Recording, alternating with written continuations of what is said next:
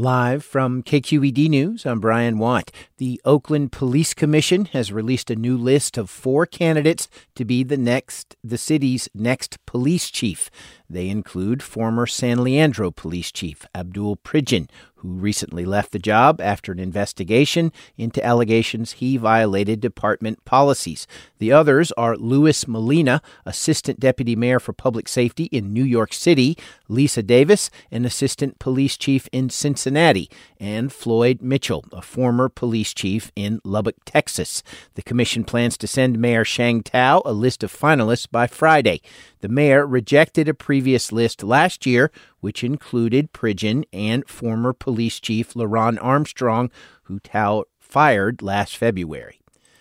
A federal judge says she will soon rule on whether or not to order immediate changes at a women's prison in Dublin. KQED's Alex Hall reports on Tuesday's hearing. Judge Yvonne Gonzalez Rogers heard oral arguments on whether she should appoint a special master to oversee reforms at FCI Dublin. That would be a first for the Bureau of Prisons. Susan Beaty is one of the attorneys representing inmates. The judge said herself that she has very serious concerns about the conditions at the facility, including the way that the solitary confinement is used, including widespread retaliation against incarcerated people, and that she doesn't trust the BOP to police itself.